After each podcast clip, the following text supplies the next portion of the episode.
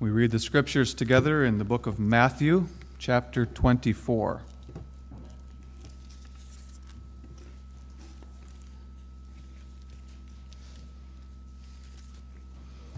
Matthew 24, let's read the first 31 verses.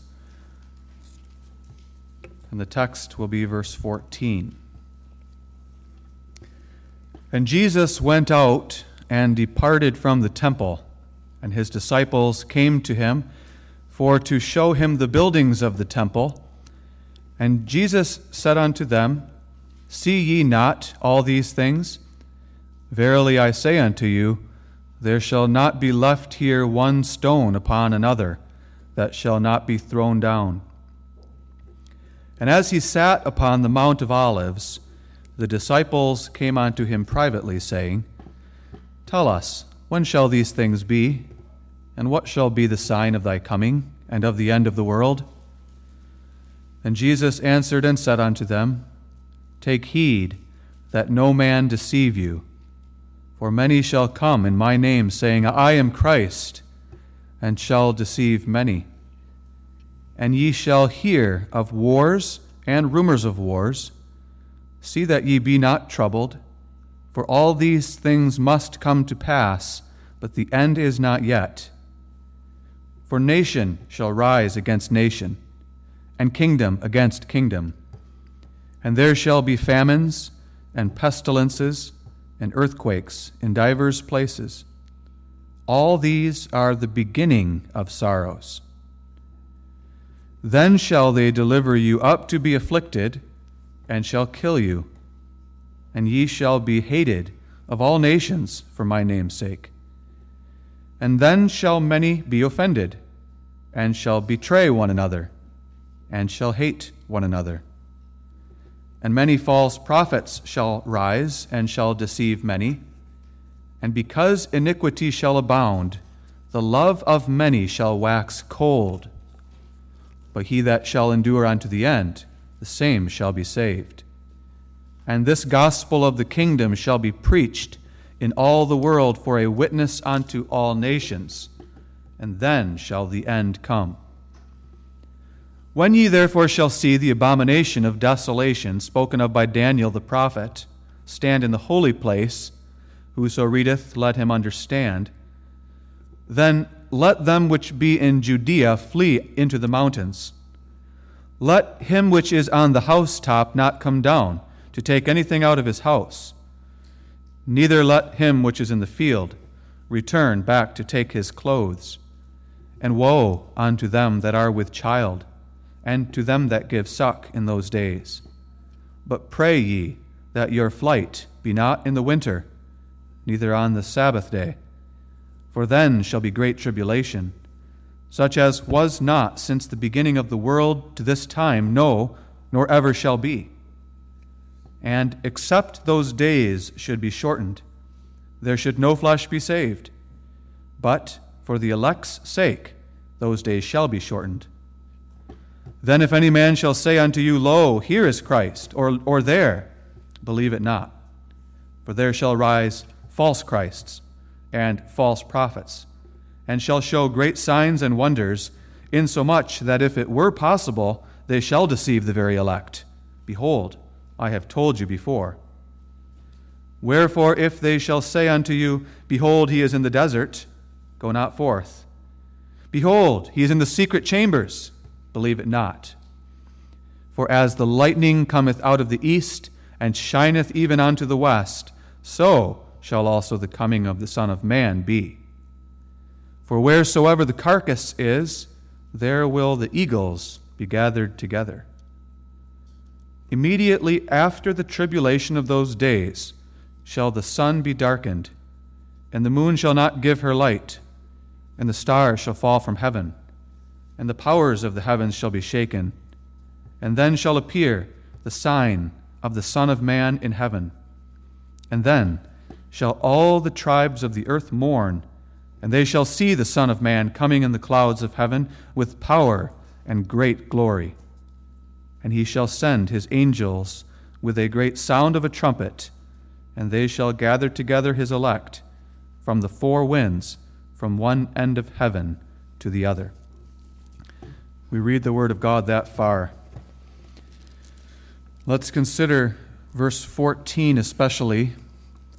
And this gospel of the kingdom shall be preached in all the world for a witness unto all nations, and then shall the end come.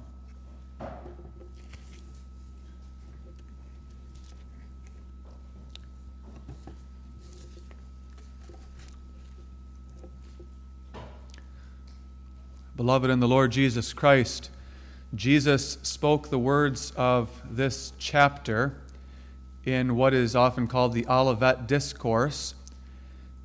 Near the very end of his life on this earth, he had led his disciples from the temple out to the Mount of Olives, and it was there, in the last days of his life, that he spoke the words of this chapter.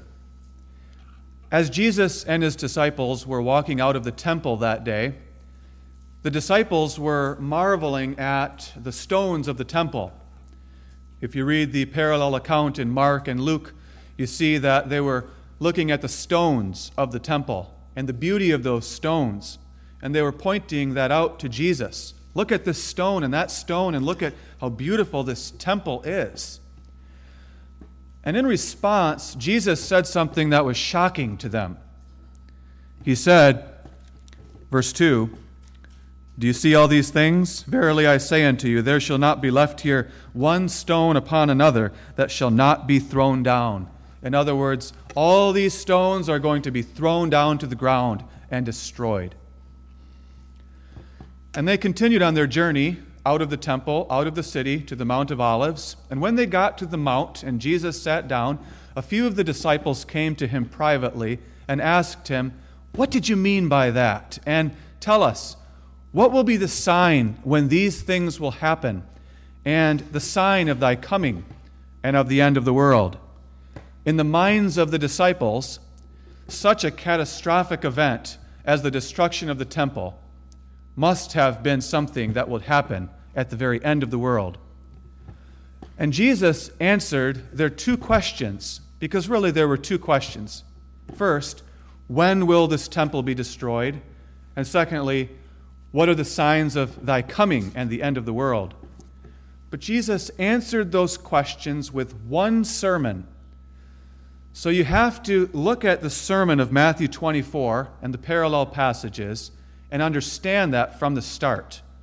He's answering two questions in one sermon with one answer. In other words, he tells them not only the things that will happen that will lead up to the destruction of the temple, which happened in the year AD 70, but he is also teaching them the signs of the things that will happen in the whole period leading up to the end of the world and his final coming. Now, if we zero in on the passage, we can notice that in the first 14 verses of the chapter, Jesus gives a broad view and he strokes with broad strokes of the brush to show us the kinds of events that will happen in the whole period leading up to the destruction of the temple and the end of the world. There will be false Christs, false prophets, deceivers. There will be wars and rumors of wars. There will be earthquakes, famines, pestilences. There's going to be apostasy. There's going to be persecution. There's going to be the increasing of iniquity. Then he brings it to a climax in verse 14, which is our text. And he points them to the great sign the chief sign of his coming and the end of the world when he says, This gospel of the kingdom shall be preached in all the world for a witness unto all nations, and then the end shall come, but not before then. Unlike the previous signs, and even unlike many of the signs that come after, signs which are terrible things, signs which are dreadful things, dark things, the sign of our text is the bright, shining, glorious sign. Jesus speaks of the triumphant and glorious march of the gospel into all the world and all the nations. This is the great sign of his coming, the one that we must pay closest attention to as we live in these last days. It's the most important thing happening in the world today. All the other events in politics, in the world of the academy, in the economy, you name it, none of them comes close in importance to the triumphant preaching of the gospel in all the world. So let's consider that together the sign of the worldwide preaching of the gospel. We'll notice, first of all, the sign itself and its fulfillment. Secondly, the purpose of this sign. And thirdly, the relation of this sign to the end. Not only in the period leading up to the destruction of the temple in AD 70, but also in this entire present age of the New Testament, prior to his coming and the end of the world, Jesus says, This is the sign you must watch for. This gospel of the kingdom shall be preached in all the world. I trust that we all know the meaning of the word gospel, that gospel means good news or glad tidings. We are preaching a little gospel so to speak, when we tell somebody good news. For example, if we tell somebody that a friend of ours made public confession of his or her faith in the church, we're sharing a little gospel. Or if someone in the church recently had a baby and we're sharing the news, we're spreading a little gospel. Or maybe it is that a minister accepted a call to a vacant congregation we spread the good news. So we understand the idea of a gospel, a good news. But Jesus in the text is talking about the gospel, this gospel. There is a great gospel that is the good news of the greatest possible kind. Jesus speaks of the preaching of the most marvelous good news the world has ever heard. We hear good news from time to time. We hear weighty things, good things, significant things. For example, maybe our nation is at war with another nation and victory is accomplished. Think of after World War II when victory was accomplished against the Axis powers. And all throughout the world, the newspapers were sharing the good news. We have won the war. The war is over. The young men are coming home. Or you imagine that maybe in our country, if a new prime minister would come to power, one that we support, his policies, and the news is spreading throughout the country that a new administration has come to power, and it's a very significant shift in politics, and it's good news to us, and we're happy about it, and we think, that man or other will lead the country in a better direction. We're all familiar with good news and better news and really significant news, but Jesus speaks in the text about the good news as the one great message of glad tidings. There is nothing greater, there is nothing more marvelous or magnificent. This is a message of earth shaking proportions this is a message that has implications for all mankind and for all eternity. He speaks of the gospel of the kingdom. The gospel of the kingdom is the good news that the Most High God, who created this whole world, has fulfilled his promises to Israel in the Old Testament. His promises to send the Messiah. God made many promises throughout the old dispensation to the prophets, and he had them captured in the Holy Scriptures. He promised through Jeremiah to raise up a righteous branch, a righteous king who would save his people and establish a kingdom. He promised to David that his son would sit on the throne of his kingdom forever and ever. He promised through Isaiah that a kingdom of peace would be established in which the wolf would lay down with the kid and the lion with the lamb, and the child would play by the hole of the asp, and there would be perfect peace in all God's creation. God promised through Daniel, who interpreted the dream of Nebuchadnezzar, that he would raise up a kingdom that would smash to pieces all the kingdoms of proud mankind, a kingdom that would never end. And in so many other places, God promised to send a Messiah, a Christ, a King, who would establish a glorious kingdom of righteousness and peace that would never end. And we who stand in the New Testament dispensation now have the scriptures which reveal to us Jesus. Jesus, who we are told began to preach that the kingdom of heaven is at hand. So repent and believe the gospel. That was the theme of his very first messages that he began to preach in Galilee and Judea. The kingdom of heaven is near. Repent and believe. And Jesus, who preached that he is that Christ, that King who has come into the world to bring salvation, he also fulfilled those very promises of God. Jesus established that kingdom that God promised when he walked the way of suffering that led him to the cross.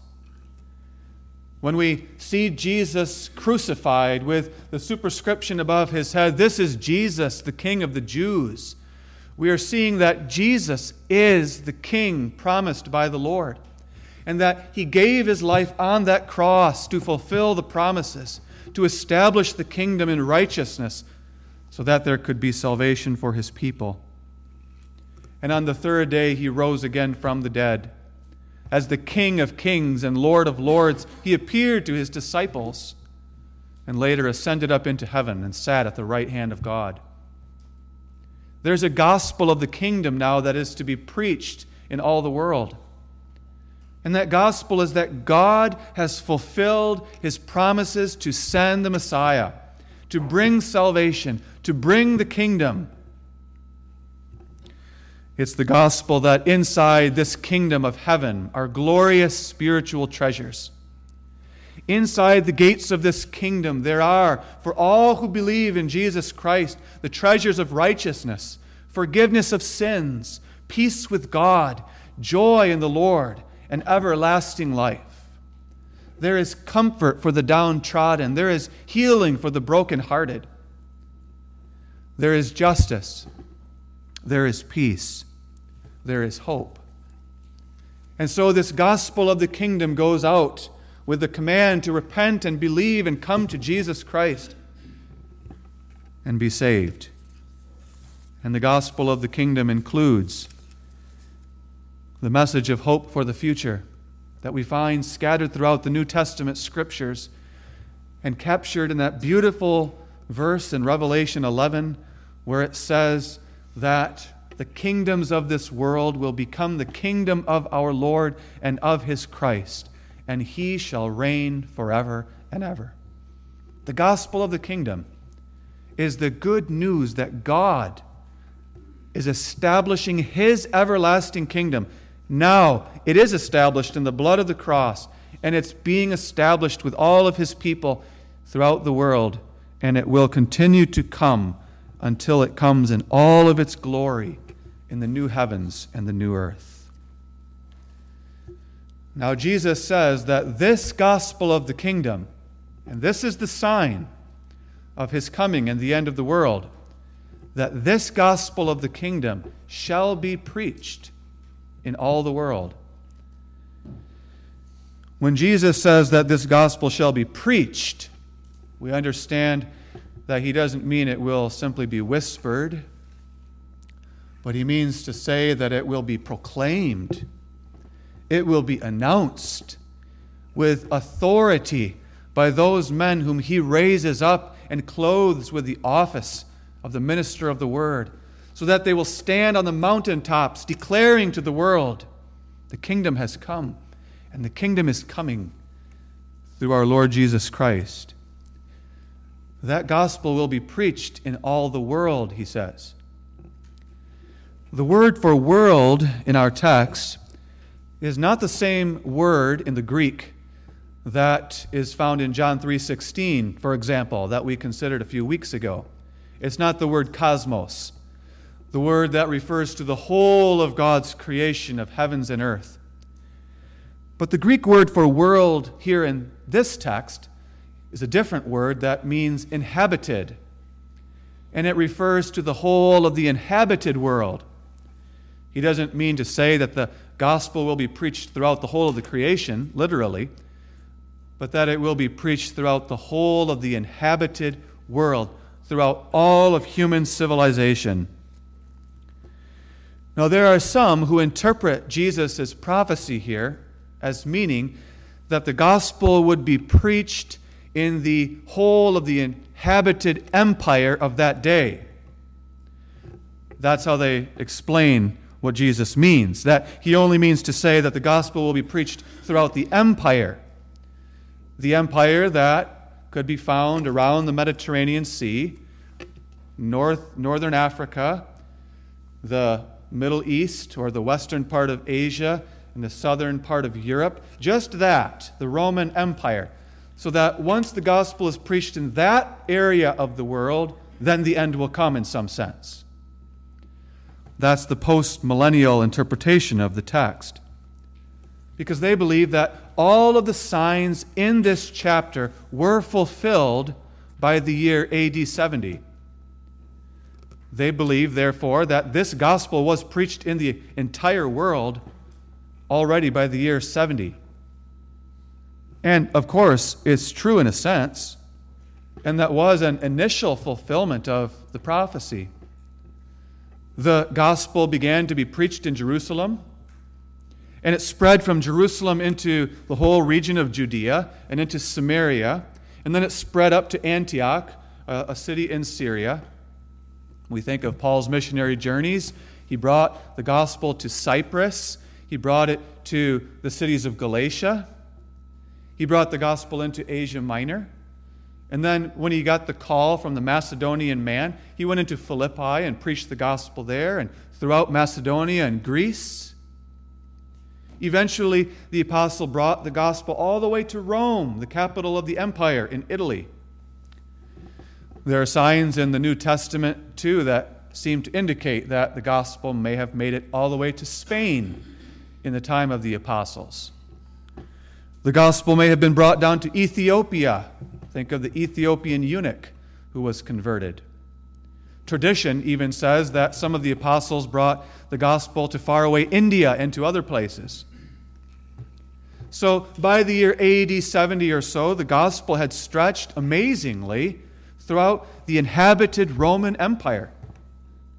And that was an initial fulfillment of the text and the destruction of the temple took place in AD 70 when the Roman armies surrounded Jerusalem, besieged the city, and eventually broke through the gates and burned it to the ground in fulfillment of this prophecy of Jesus.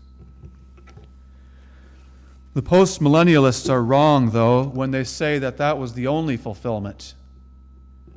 Not the only fulfillment, only an initial fulfillment. It turns out that after the era of the apostles, it became more and more known that the inhabited world is not just the Roman Empire. After the apostles' era was finished, the church did not cease spreading the gospel of the kingdom. The gospel pushed forward into the frontiers, into northern Europe, into Gaul, which became France, into the nation that became Germany. They pressed eastward into the parts of Asia and southward into Africa. The gospel was spread into Eastern Europe and the Russian nations, and throughout the Middle Ages, the gospel took root in Europe. And those of us who know our history will remember that in the great century of missions, the 1800s, when new worlds were discovered through exploration, the gospel was brought over the Atlantic into the Americas, North and South America. And Riding on colonial ships, missionaries went into the interior of Africa, into the very heart and depths of Africa bringing the gospel. They also went into the Far East, to the great nations of India, Japan, China, Philippines, and elsewhere. And to this day, the gospel continues to be preached in these nations of the world. We look around us and we think to ourselves, the text has been fulfilled. Not only has man explored and discovered every inch, it seems, of this planet, but now man is exploring outer space as well. What is there left? But the end has not yet come. The fact that the end has not yet come proves that the gospel must still go out into the nations. And that the purpose of God is not just that the gospel will begin to be preached in these nations, but it will continue to be preached. And in some cases, it will spread throughout those nations to the far reaches. It also carries the idea of the spread of the gospel to different ethnic groups. In India, there are many different languages spoken in that one nation. In the Philippines, between one and 200 different dialects or languages are spoken. The gospel needs to go into these nations, into these groups, needs to be translated, needs to be preached in all nations of the world. And Jesus says, Not until that is finished will the end come. So, the Great Commission that Jesus gave was go into all the world and preach the gospel and make disciples in every nation, baptizing those who believe in their children in the name of the Father, Son, and Holy Spirit. That Great Commission still is in force today. And it's a command that comes to every congregation. It's a calling that comes to Wingham Protestant Reformed Church. It comes to a denomination that we work together in missions and that we continue the great endeavor of spreading the gospel until the end comes. Now, Jesus also tells us in the text why? God will have this gospel of the kingdom preached in all the world. God's purpose is that it will be a witness unto all nations. Let's pay attention now to that phrase in the text. Jesus uses the word witness. Now, a witness is a person who has seen something or heard something so that he knows something and he's able to testify what he knows, for example, in a court of law. The ninth commandment says, Thou shalt not bear false witness, meaning that when you are in a court, you must speak the truth about what you know. You must not speak lies. A witness is someone who speaks what he has come to see or to hear. But the word witness can also refer to the thing that is spoken. So the person who speaks it and the thing that he speaks are both a witness. When a witness speaks what he knows, he leaves a witness. And God's purpose is that a witness will be left in all nations of the world of what happened at Calvary. The witnesses of the coming of the kingdom were the disciples of Jesus, especially. There were other witnesses, but especially the uh, disciples of Jesus were the eyewitnesses. They saw Christ on this earth. They saw Christ on the cross. They saw Christ after he arose from the dead. They saw him as he ascended up in the cloud. They were eyewitnesses of Christ. They also heard what Christ preached. They heard with their own ears the gospel of the kingdom from the king himself. And the disciples, therefore, are the witnesses, the eye witnesses. And their calling was to testify to the world what they had seen and heard. The whole of their preaching is a testifying it's a leaving of a witness This is what we saw. This is what we heard. These are the facts about Jesus Christ. Now believe it, repent, and come to him as your Savior. They did that testimony through their preaching, teaching, and also through the writing of the Scriptures. The Scriptures of the New Testament are the witness of the apostles concerning Jesus Christ. So, wherever the apostles went, starting in Jerusalem, they laid a witness down when they told people what they had seen and heard. God has a purpose that He wants this to happen. He wants people to be exposed and confronted with the facts of Jesus. He wants people to know this is what happened in Jerusalem. Jesus proved that he is the Christ by his suffering and death on the cross. Jesus proved that he's the Christ by rising from the dead, and all the other facts about Jesus. God's purpose in sending the preaching of the gospel into all nations is that every nation will become a witness of these truths.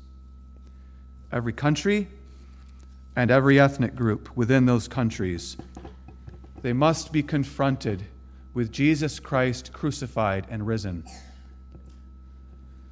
But the question still remains why is that? Why does God want there to be a witness left throughout all the nations? To answer that question, we have to back up and look really at the whole Scripture and what the whole of God's Word says about His purposes with this world. For example, in the book of Romans and in other books of the Bible. We find then that in the first place, God's purpose is to save to Himself a people that He has elected in Christ Jesus before the foundation of the world and who he has determined would be found in all nations of the world. God's plan of election was never to just save one nation or one people, such as the Jews or any other group. His plan was always to save people from all the nations of the world. And when you read through the scriptures, you see the unraveling of that plan his promise to Abraham to make him a father of many nations. The fact that at the Tower of Babel he judged their sin by confusing the languages and creating these languages, creating these different ethnic groups and cultures. Why did he do that? Because he wants to save people from many nations, tongues, tribes of the earth, so that there will be a wonderful and glorious diversity in the unity of the church. God's purpose is revealed in the text we considered recently when Jesus said, God so loved the world that he gave his only begotten Son. God's eye of love lands on the whole of the world. Not because he loves every single person, we've seen that, but because he loves people in every single nation, of every kindred and tribe and tongue. And so God's purpose is to save them, and his purpose is to save them by bringing them to faith in Christ through the preaching of the gospel. Therefore, the witness must be left in all nations. God's people are all around us in Canada, in Europe, in Africa, in Asia, in the islands of the sea. We don't know where they are, but what we do know is that they're all throughout the world. And what we do know is that God will send His church, His preachers into the nations to proclaim the gospel, to gather them out of the darkness to Christ Jesus, to bring them to salvation. And that's God's primary purpose and reason for causing the gospel to be a witness in all nations. But as we read the scriptures, we find God has a secondary purpose and that's his purpose of reprobation. That while his chief purpose is the election of his people from all nations, God is also determined that there would be men and women in the world whom he would not save. And God's purpose is to bring their destruction, to show his power in them, and to show his justice. That's why God will leave a witness. So that when he judges and destroys unbelievers, they will have no excuse in the judgment. God causes all of the wicked to be left without excuse. And there's two ways he does that. In the first place, he leaves them without excuse through the witness of nature. In Romans 1, verse 20, Paul says that the invisible things of God from the creation of the world are clearly seen, so that all men are left without excuse. All nations, tribes, and tongues of people can see the witness of God in nature. They can see in the creation itself that there's a powerful, glorious God whom they must worship. But Paul says that they change the truth of God into a lie and they worship the creature instead of the Creator. And therefore they are left without excuse when they come to the judgment. So Jesus speaks of Sodom and Gomorrah, who never heard the gospel. Nevertheless, they had the witness of creation. And Jesus says they will be destroyed, but it will be worse for Capernaum and Bethsaida, cities in Galilee, who saw Jesus, the Christ, with their own eyes and rejected him. It will be worse for those who have heard the preaching of the gospel of the kingdom and rejected it consciously and deliberately. God will have the gospel preached in all nations as a witness so that they will be left without excuse. Some will be left without excuse because of the witness of nature. Their judgment will be less. Others will be left without excuse because of the witness of the gospel, the fuller revelation of God's truth. And their judgment will be worse.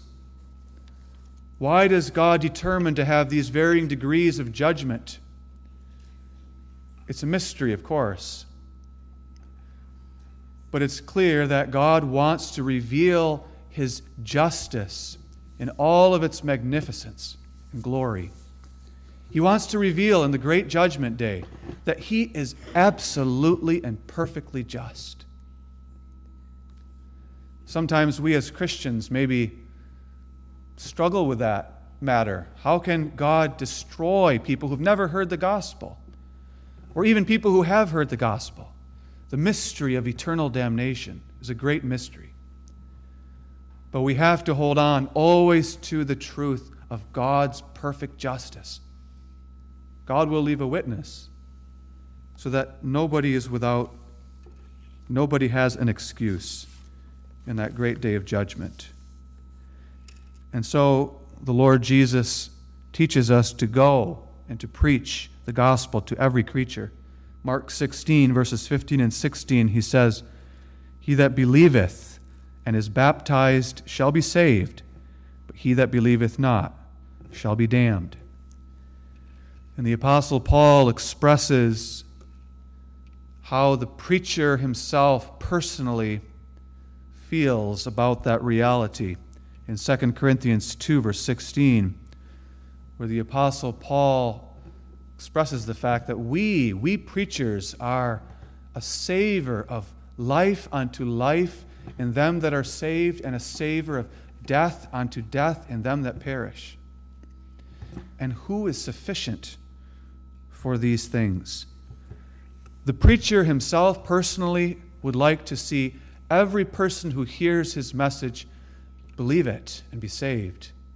That's the personal desire of the preacher. And yet, the preacher also has to submit himself to God's desire and God's will, knowing that God's will is not to save everyone. But not only do preachers have a calling, all Christians have a calling. And all of you, beloved, are witnesses. You are witnesses by virtue of the fact that you're sitting here today. And because you sit here from Sunday to Sunday, that makes you a witness. You can't say that you didn't hear or that you didn't know. You know. Not only do you know, but you believe. Praise the Lord. You have faith. You're Christians. And that makes you a witness. You've heard this gospel of the kingdom. You've heard the good news. You know the gospel of salvation. Jesus says in Acts 1, verse 8 to his disciples, Ye shall be witnesses unto me, both in Jerusalem and in all Judea and in Samaria, and unto the uttermost part of the earth. Even though you're not ordained preachers, you are Christians who know the witness.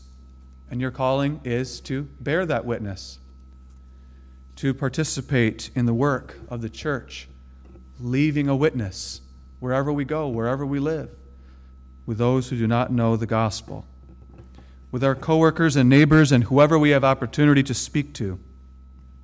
And a word of encouragement to you. Don't be discouraged. If you open your mouth and talk about your faith to your neighbor, and they don't receive it, they don't respond the way you would like, Maybe you invite them to church, but they don't come. Maybe you invite them many times and they don't come. You ought to do that. Invite them. But they might not come. Or they might laugh at you, or they might ridicule you. Don't be discouraged. Remember that God is leaving a witness for two purposes. God's will is always accomplished, whether someone comes or not. But then don't hesitate when people show even a little bit of interest, try to pry open that door. Try to have a conversation with them. Try to speak to them what you have come to see and know. Think of the apostles thrown into jail because of their testimony.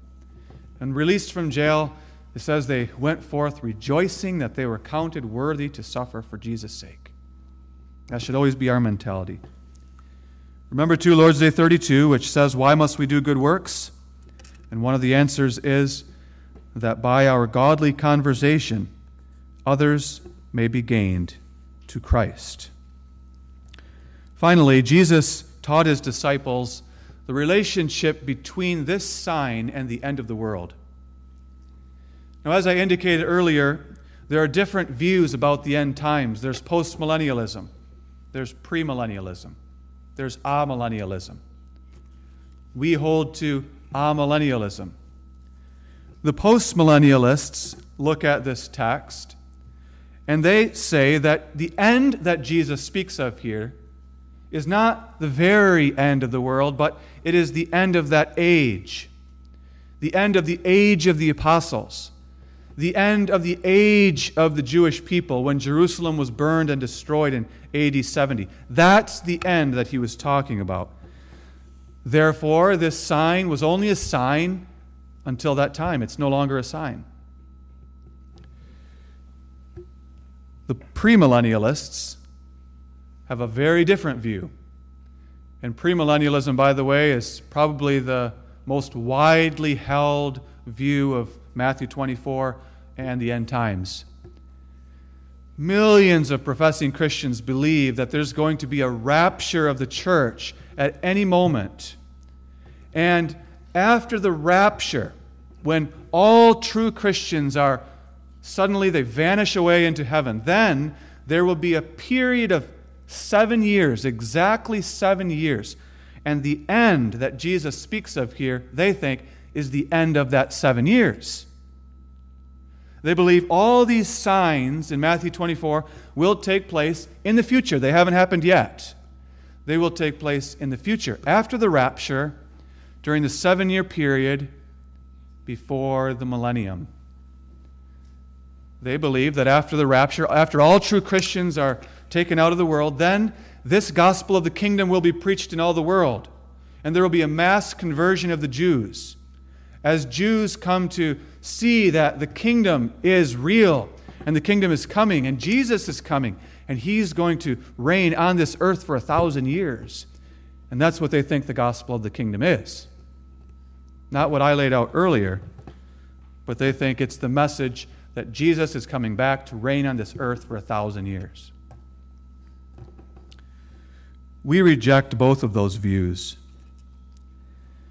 The signs that Jesus gives in this chapter are signs that are happening now. They're signs that have been happening since Jesus went into heaven and that will continue to happen until the very end of the world. The end that Jesus speaks of in the text didn't happen in the past.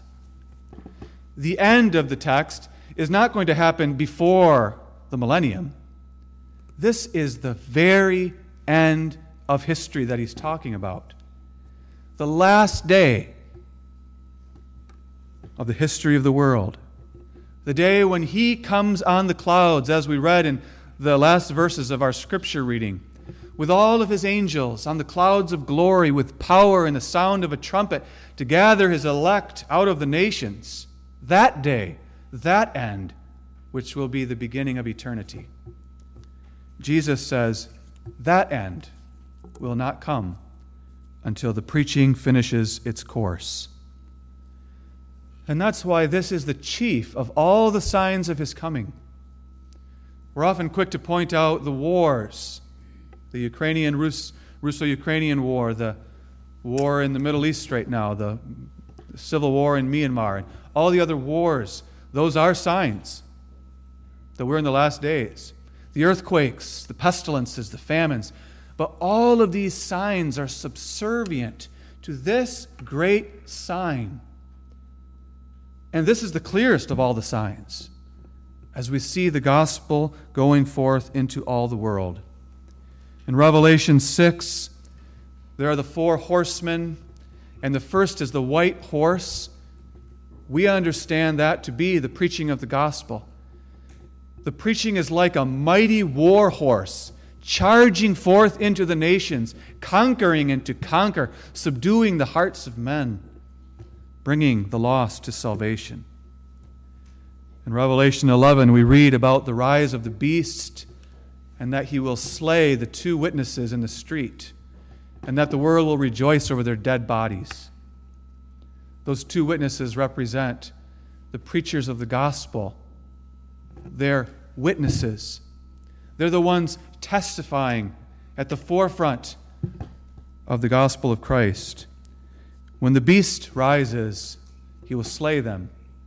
And for a brief time, the official public preaching that is done in freedom throughout the nations will come to an end.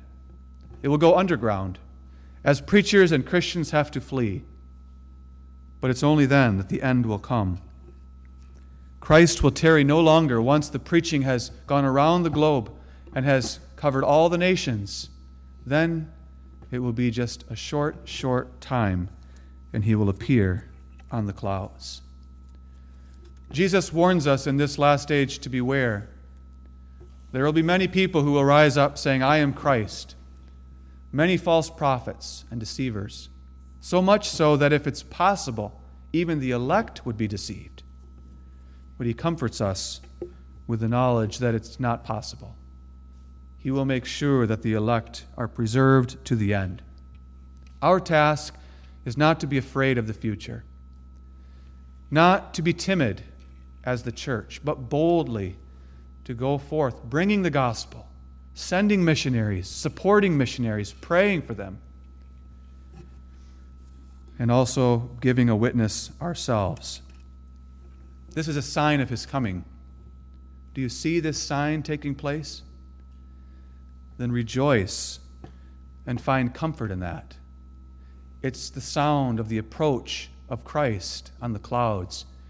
You can hear the thunderous hoofprints of his horse as he approaches every time you see or hear about the spread of the gospel in the nations.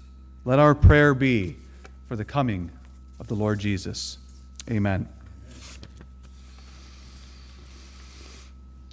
Our Father, which art in heaven, we give thanks that thou dost show us things which must shortly come to pass.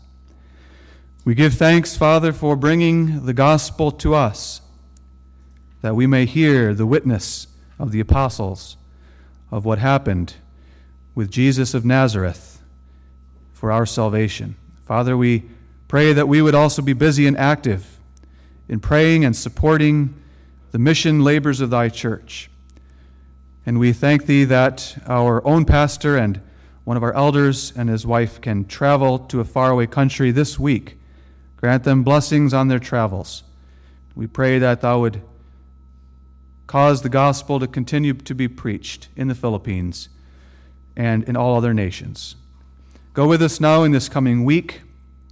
Be with each one of us in our unique personal circumstances. And Lord, may we show forth thy salvation from day